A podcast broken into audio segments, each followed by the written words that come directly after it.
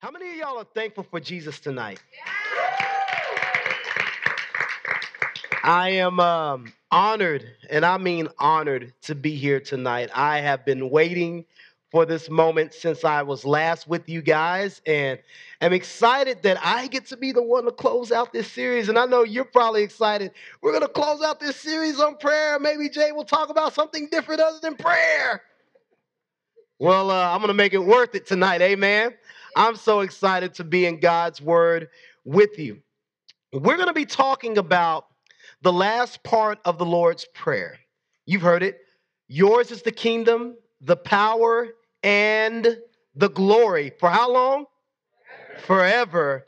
Amen. Or some of you, King James Version, for thine is the kingdom, the power, if you want to feel super holy, and the glory forever. Amen. And so we're going to talk about this specific text. Now, if I were to tell you, if you had the NIV or the ESV or some of the newer translations, if I were to tell you to go there and look up that verse, you're not going to find it. Did you know that?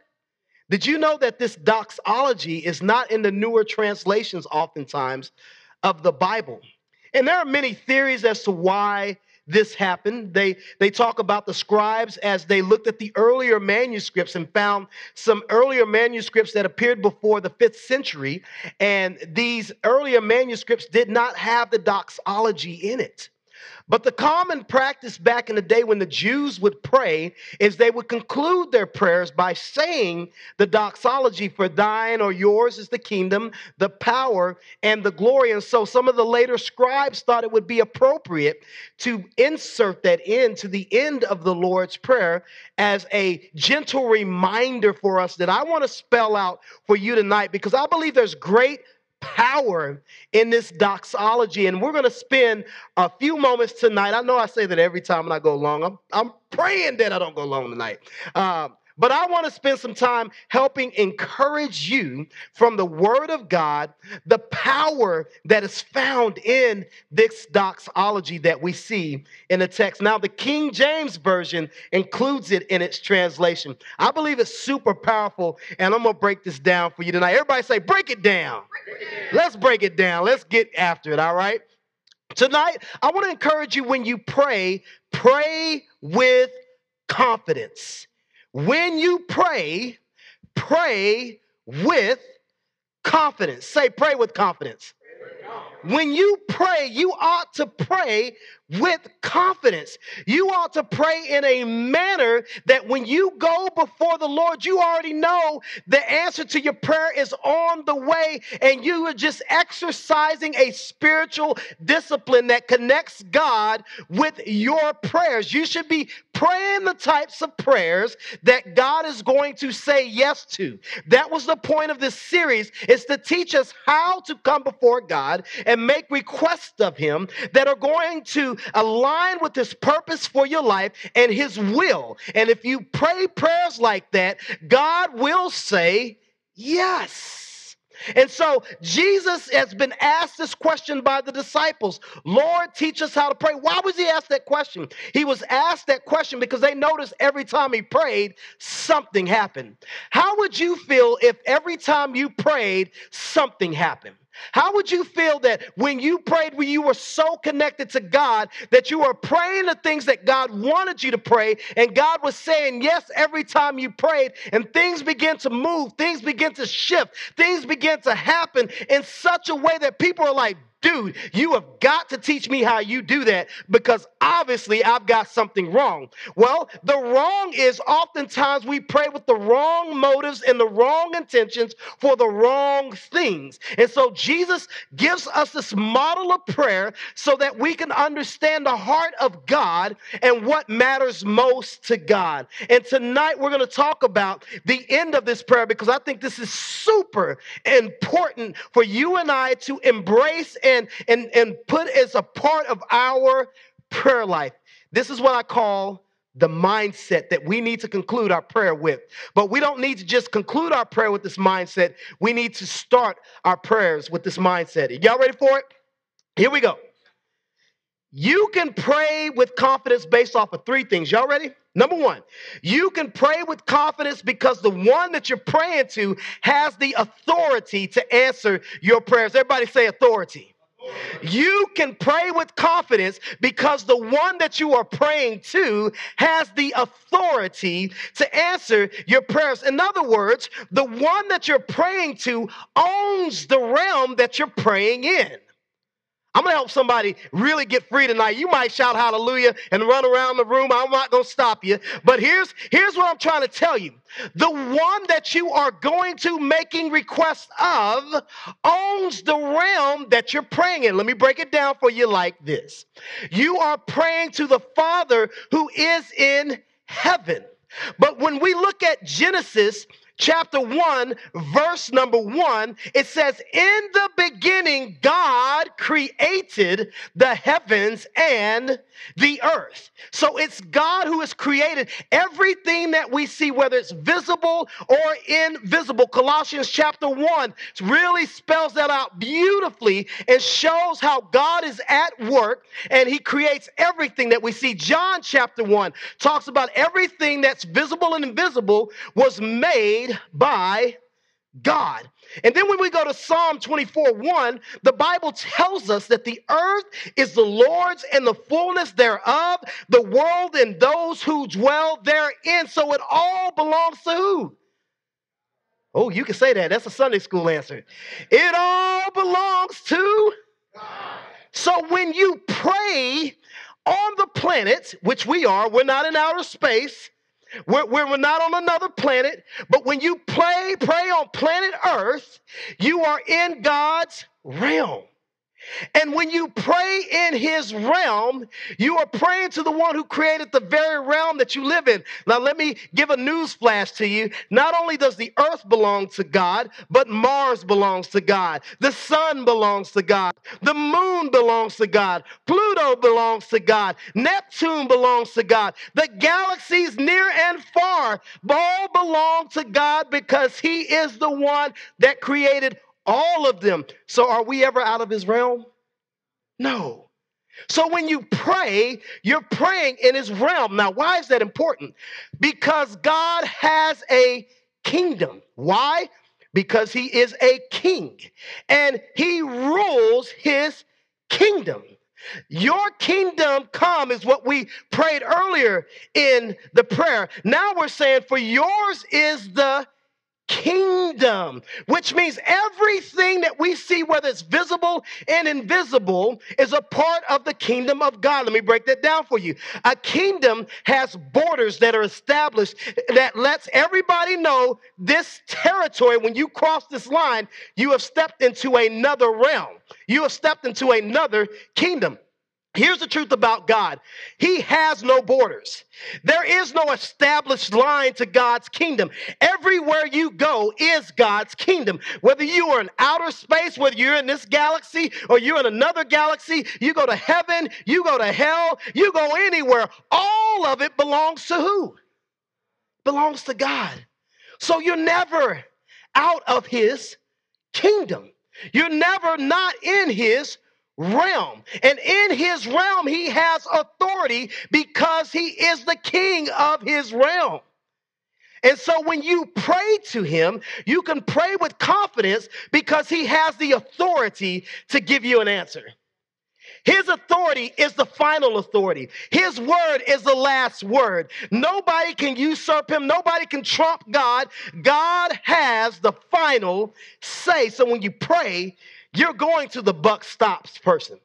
When I used to work in Texas at Bank of America and also Frost National Bank many years later, I worked for our regional retail sales management team. And what we would do is we would work with our line of business partners. It would be commercial, investment, insurance, merchant.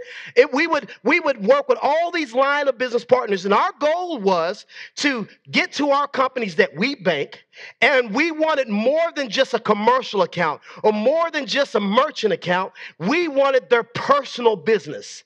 And so, what we wanted to do is we, we wanted to make sure that the CEO, the president, the CFO, the COO, the employees, they all had bank accounts with us because what we understood is if we can get the full relationship, it's much harder for that client to leave us because we value them and they value us. And so we wanted their full relationship. Now, here was the key. In order for me to be successful in my role, I had to take meetings with the heads of companies. And every time you would try to do that, you'd have to go through a few steps. Number one, you would have to go through what we call the gatekeeper. Has anybody ever heard of a gatekeeper? The gatekeeper is typically the person that's going to open the door for you to be able to get the meeting with the buck stops person.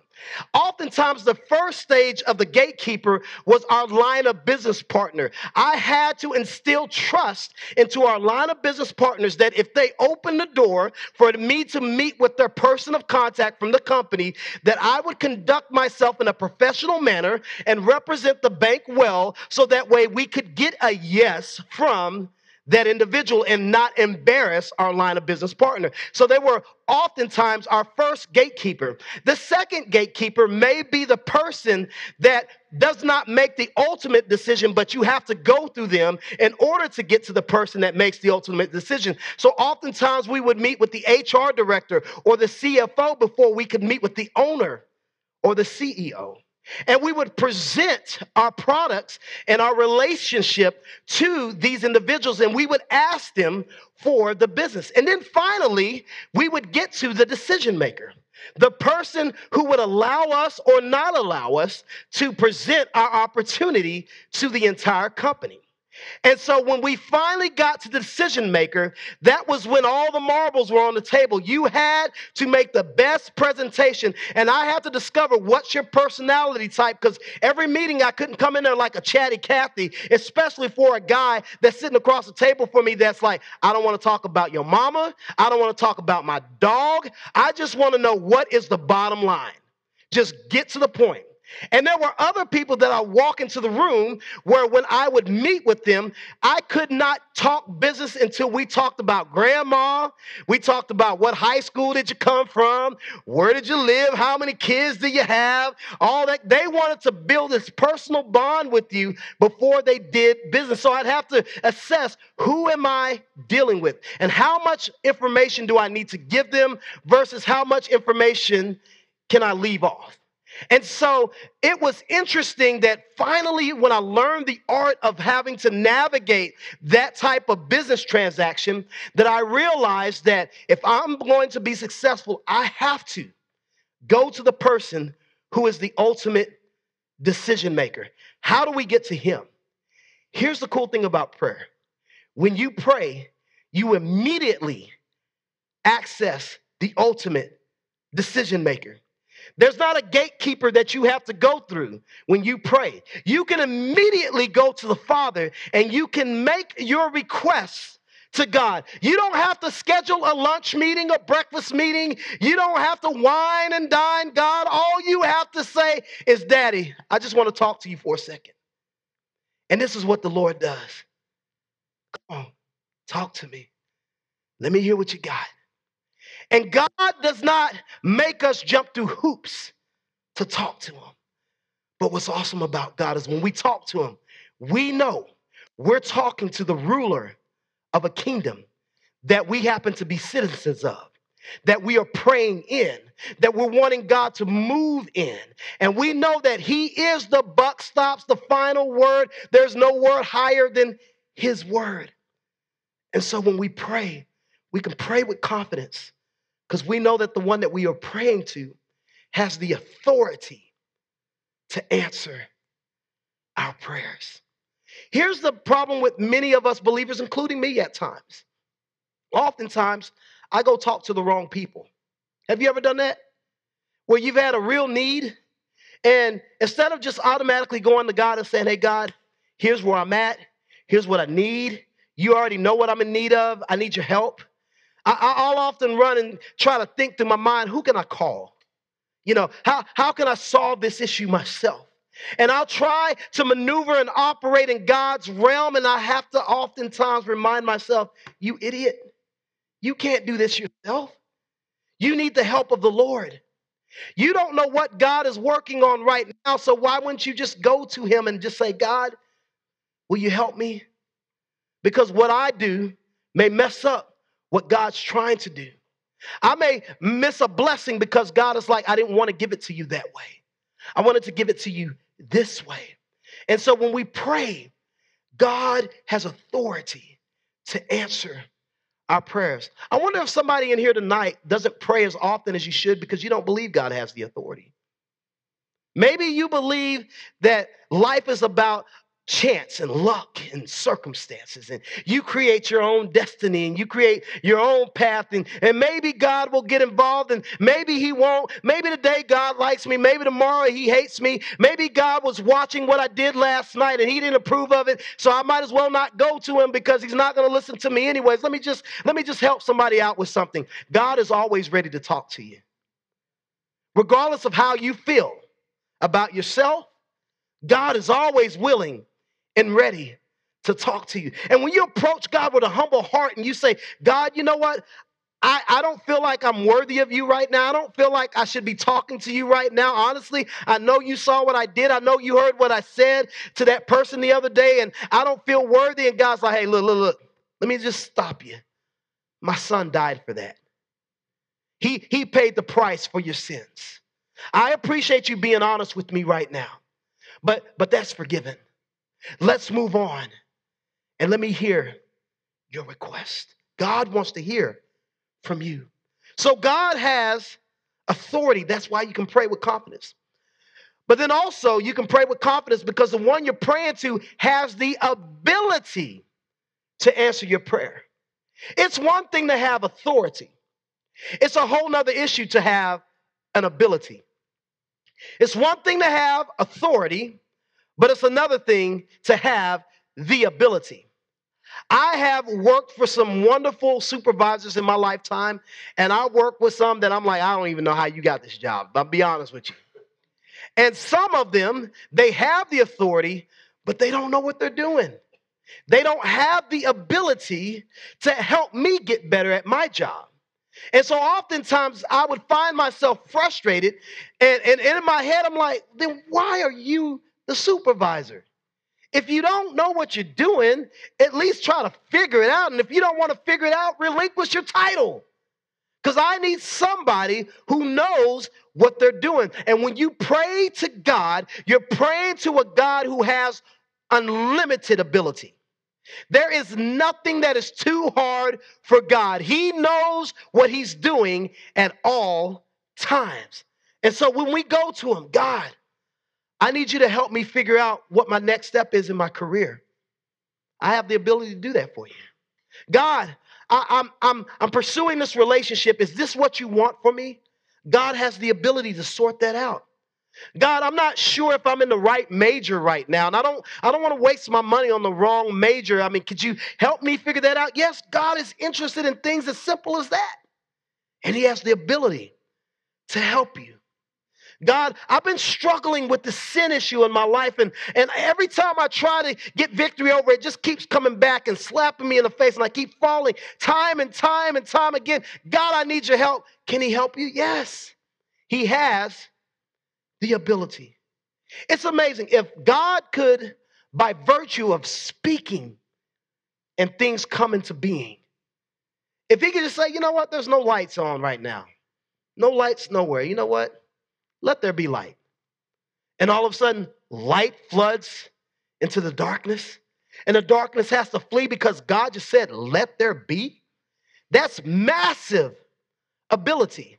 If God could speak all of creation into existence until he gets down to the livestock and he gets down to humanity and he and he scoops into the, the ground and collects some dust of the earth and he just begins to play with it and form it and shape it like he's building a sandcastle. And all of a sudden, this, this dust takes form. And then he looks at it. And here's how crazy his ability is.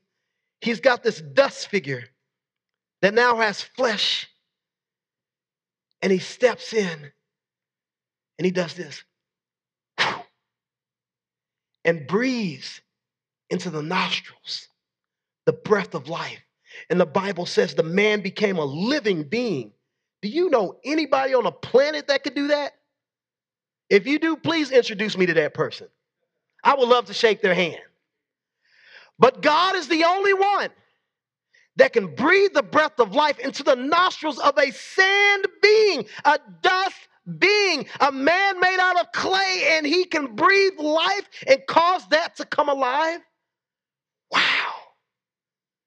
And then one day he looks at him and says, You know, it's not good that you're alone. You know what? I'll make a woman. Let me, let me do this. I'm gonna, I'm gonna cause you to fall into a deep sleep. And I'm gonna perform the first surgery, and I'm gonna remove a rib from you, and I'm gonna make the woman out of the rib. I'm not gonna bend down into the ground again and make another being out of dust. No, I'm going to make the woman out of yourself. And then I'm gonna close it back up with flesh. So now we see the concept of anesthesia because he makes the man fall into a what? A deep sleep. When you go have major surgery, what do they do? They put you into a deep sleep. And then when you wake up, you're like, man, been sleeping long. You know, you try to get up. Oh, wow, yeah, that hurts. Uh, give me something for that pain. But yet they're able to do these things because God has infinite, unlimited ability.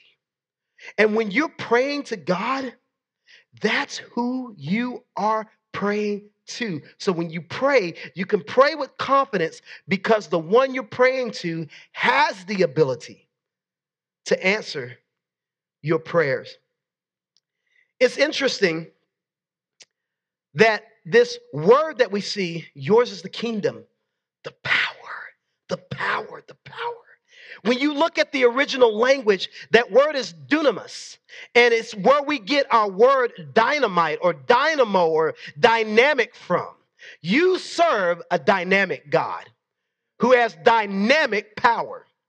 And his power is untapped, it's unlimited. God, God can do anything. And his power has been made manifest before us. We see his power every day. Who causes the sun to rise? Who causes the moon to shine? Who causes gravity that we don't float off the planet? Who causes carbon dioxide and carbon monoxide? And who causes water to be which our bodies need? It takes a powerful, dynamic God to make all of those things happen. Did you know our universe is finely tuned? To where if it was off just a degree, things wouldn't hold together. Who's that intelligent and that dynamic and that powerful that our universe can sustain life for us? That is an intelligent and powerful, dynamic God. And when you go to him in prayer, that same power that created the universe, that created the heavens, that created the earth, that created each and every one of us is available for you in prayer. So when you go to God in prayer, you can go to him with confidence. Because the power of eternity awaits us in those moments. I was on my way here and I was thinking about something that our church really needs right now. And I, I was thinking about it and I said, you know what? Stop thinking about it and pray. God, this is your kingdom. You have the power. And, and here's what I need from you. This is what we need you to do for us and why, Mama. And we believe you can do it. And we're waiting for you to do it. In Jesus' name. Amen. And when you pray prayers that connect with the heart of God, that connect with his plan and purpose and his will for your life, you unleash his power. But I love being in his presence too. You don't just get his power, you get his presence. And where his presence is, my goodness, I'm gonna start shouting. Let me move on. Let me move on here. So we pray because he has innate power, strength, ability. He has moral power. He's an excellent God. He is a powerful God. And the third reason why we can pray with confidence is this we pray with confidence because the one that we pray to gets all the acclaim when he answers our prayers. Did y'all hear that? When you pray with confidence, when you pray with confidence, you pray with confidence because the one that you're praying to gets all the acclaim when he answers your prayers. Let me break it down for a minute. In other words, God wants to answer your prayers. Why? Because it makes him look good. He gets what we call the glory. Now, the, is God wanting to answer all of your prayers? No, there's some things that you pray for that God's like, nah, nah, not a player. Nah, that that no, nah, I'm not answering that one. That's that's a no. You're not getting a yes from me on that. That's not healthy for you. That's not good for you. That will hurt you. That will harm you. That's a no. But there are prayers that God wants us to pray where He can't wait to say yes. Because when he begins to move and operate in his realm, answering the prayers that you prayed to him, and the answer is yes, people start to take notice. And they start to take notice that God is doing something extraordinary in your life, which means he gets to get the glory. But here's the problem with that. Oftentimes, we rob God of his glory. Have you ever had somebody pay you a compliment for something that you know God did for you? You know it. And they pay you a compliment. Well, you know, I just got like that, you know. I'm just, you know, just, you know, pretty smart and, you know, I, am good looking, you know, that's how that goes down for me. And, and I can just imagine guys just looking at you like, you big dummy. You big dummy. Do you not know who did that for you? Yeah, God, I know who did it, but keep your voice down. They might hear. And the point is, is that God's like, when I answer prayers, I do answer them for you, but I also answer them for me because I want people to see my glory. How does that work, Pastor Z? Well, think about one of the most popular biblical characters of all time outside of Jesus Moses. Y'all know the story of Moses, right? The Bible tells us that the Israelites were living in the land of Egypt. And Pharaoh begins to get paranoid and he enslaves the Israelites because he thinks they're going to grow too great a number and they're going to rise up and revolt and overthrow the kingdom. So he enslaves them. And the people begin to cry out to God. And so God raises up a deliverer by the name of Moses. So now Moses goes into this battle with his brother Aaron on his side. And he goes to Pharaoh and he says the famous words, what are they? Let my, yeah, let my people go. And now there's a showdown in Egypt. It's God versus Pharaoh. Ding, ding, ding, ding. And it's about to go down. But what Pharaoh doesn't realize is he's no match for God. See, Pharaoh was under the false delusion that he was a God that he was powerful. He was raised to believe that. And there were other Egyptian gods like Khnum and Ra and Osiris and Isis and, and Set and, and Hepti and all these types of gods that the Egyptians worshiped, and God annihilates every last one of them in front of all the Egyptians. He attacks their religion, he attacks their culture, he attacks their economy, and then he eventually attacks them. And this is what you see in Exodus that God does it not because he hates the Egyptians. No, no, no, no, no. He does it because he loves them.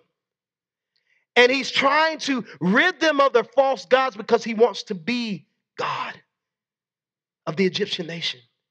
And he knows that the Egyptians have worldwide influence, and so he wants to reveal himself to the Egyptians so he can be revealed throughout the world. And he tells Pharaoh, he literally tells Pharaoh, here's the deal I have raised you up so that my name may be great throughout the world. But like Pharaoh's not worshiping the God of the Hebrews. But it's recorded.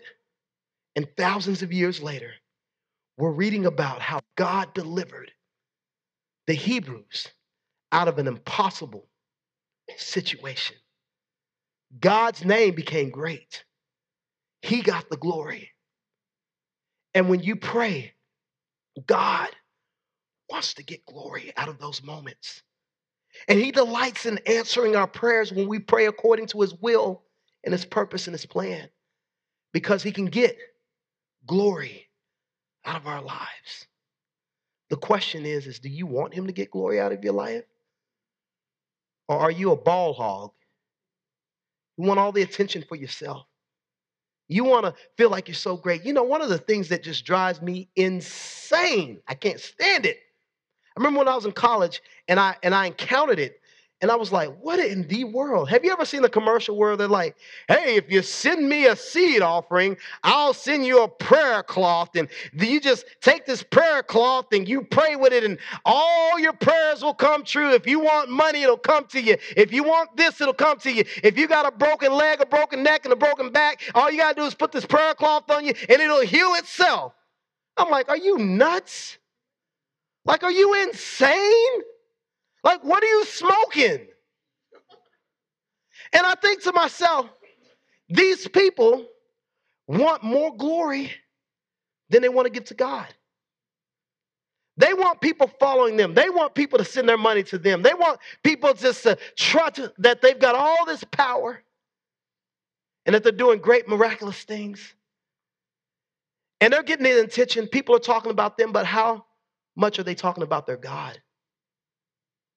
If people talk about you more than they talk about your God, maybe you're a ball hog. And maybe you need to reverse the course and say, hey, how can I make sure God gets the glory? When people compliment me, I've learned to say this to God be the glory. Hey, Pastor Z, you really blessed me. Man, to God be the glory. Pastor Z, man, you said this, man, it changed my life. Man, to God be the glory. Who am I? That I'm that important? I'm not that important. That I demand all of that type of acclaim? Whenever acclaim comes my way, I want it to go back to Calvary. I'm only here because of Jesus. I could have been dead in my trespasses. I could have remained in my sin. I could not be a believer today, and I could have absolutely ruined my life. But the grace of God and the mercy that came into my life, when Jesus paid the price for me on the cross, his blood was shed for me. I should have died that death. And Jesus said, No, no, no, no, I got you. You, you can't handle this. God's about to pour out some crazy wrath. You can't handle it. So I'll handle it for you. I just need you to believe. So Jesus goes to a cross. They crucify him, they mock him. And then they take him off a cross. He's lifeless because he gave up the ghost. Said, Father, into your hands I commit my spirit. They laid him in a borrowed grave. But on the third day, the Bible that we read tells us that he got up early that Sunday morning and he rose with all power in his hands. And here's what the Bible tells us Jesus said, If I be lifted up from the earth, what will happen? I'll draw all men unto me. Could it be we don't see a lot of people being drawn to Jesus because we just simply won't lift them up? Because we want to be lifted up more than Jesus? I want to challenge some of you today. If you're in the habit of being a ball hog, it's time to be a team player. It's time to find your role in the system that God has called you to be in so that way the team can win, the kingdom can win. At the end of the day, God wants the glory. You know, as great as Patrick Mahomes is, and as well as he can quarterback and play the game of football, and he came from my alma mater, Patrick Mahomes is nothing without that team. He's nothing without the other 10 guys that are on the offensive side of the ball that get in that huddle with him every play. He's nothing without the other 11 guys that are on the other side of the ball lining up to stop the other team.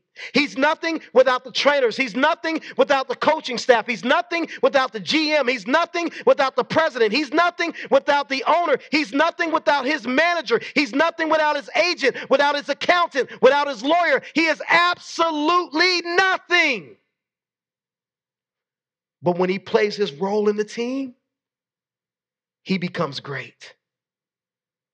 But what's even better than that, the whole team becomes great. And whether you know this or not, we are part of a team. It's called the kingdom. And when we play our role, the kingdom wins. When Pastor Jay is loving on you guys and discipling you guys and encouraging you guys, it's a win for all of us. When Pastor Jay calls me and says, Hey man, we had a couple of students saved last night. We had a couple of students who wrote down some requests for us to pray for them. That's a win for me too. And I'm not even here, but I'm celebrating like I am because I know that when you guys win, we win. And when we win, watch out, world, because it's about to go down. I don't care what anybody says. I don't care how crazy the culture has gotten. We've got some students sitting in the room that are ready to be equipped to be unleashed so they can go out and do ministry. And if just one of you gets it, it could change the entire game. If just one, I'm not talking about the whole room. I'm just looking for one person that gets it. And boy, we can do a lot of stuff. It only takes one person. But just imagine a room full of one individuals that say, I'm part of a family, I'm part of a team, and I want to make an impact in the world that I live in. I want to leverage my life for the kingdom. Why? Because it all belongs to Him. And I realize I'm part of the kingdom, so I belong to the king. And I serve at the king's behest. I serve at his pleasure. And I want to leverage my life so that he can get more glory. Are you a team player? For his is the kingdom, the power, and the glory forever. Watch this in Revelation chapter 7, verses 9 through 12. I absolutely love this. He said this after this, I looked and behold a great multitude that no one could number from every nation, from all tribes and peoples and languages, standing before the throne and before the Lamb, clothed in white robes with palm branches in their hands, and crying out with a loud voice Salvation belongs to our God who sits on the throne and to the Lamb. And all the angels were standing around the throne and around the elders and the four living creatures and they fell on their faces before the throne and worshiped God, saying, Amen. Blessing and glory and wisdom and thanksgiving and honor and power and might be to our God forever and ever. Amen. You know who that is? That's us. You are reading what you are going to be doing. When you read Revelations chapter 7, hello, that's you in the Bible. I used to get so mad when I read the Bible. It's not fair. How do they get to be in the Bible? We don't get to be in the Bible. That's not fair. Well, hello. There you are. And guess what you're going to be dressed in? A white robe. Standing there with palm branches be waving like a fool up there. Yeah, Jesus. Yeah. Salvation. Yeah. It's going to be going down. And we get to be a part of that moment. So, why do we pray with confidence? Because this is the person that we're praying to. The story's been written. We win, we don't lose. And we're like Bebe's kids. We don't die, we multiply. We're undefeated. We can't be stopped. Nobody can stand against the power of our God. Man, so when you pray, woo, man, get with it. When you pray, just know who you're talking to. When you pray, you're not praying to Bambi, but you're praying to God. When you're praying, you're not praying to Mr. Rogers. You're praying to the King of Kings, the Lord of Lords, Elohim, Yahweh, Jehovah. You're praying to El Shaddai. You're praying to Jehovah Jireh. You're praying to Jehovah Nissi. You're praying to Jehovah Elion. You're praying to God Almighty. And you're praying to I am that I am. Whatever you need, I can be that for you. I can provide that for you. I can supply that for you. And he's just like, bring it to me. Just bring it. Just come on. Let's let's talk. Bring it to me. You know, I like to fight. I do. And I'm one of those type of guys that, like, if you want to fight me, bring it, big boy. Come on. You want some of this? You about to get all of it.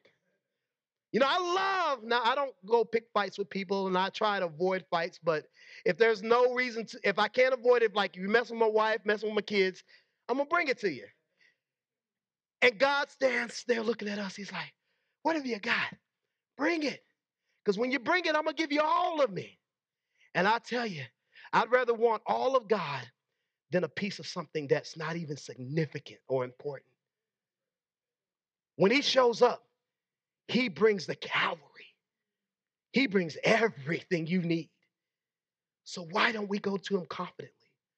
Are we afraid? Is it our sins that keep us from Him? I want to encourage you.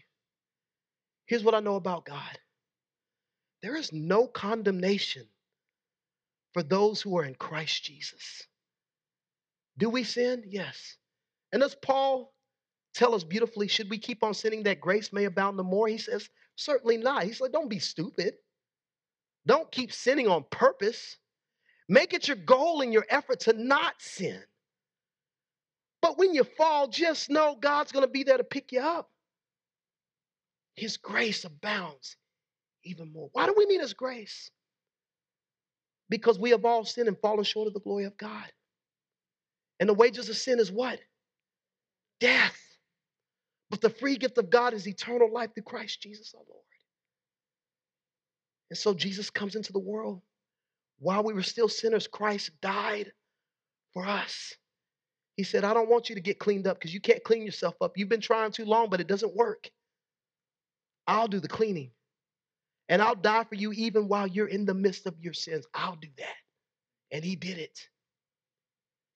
And then the Bible tells us, for it's by grace that we are saved through faith, not of works that any man could boast. So God doesn't want us bragging on ourselves. No, he wants the glory. Remember, God is not going to share his glory with anybody else. And so he says, I've done what's necessary. And then he said, I did it because I love you. I love you so much that I was willing to give my one and only begotten son, that whoever what?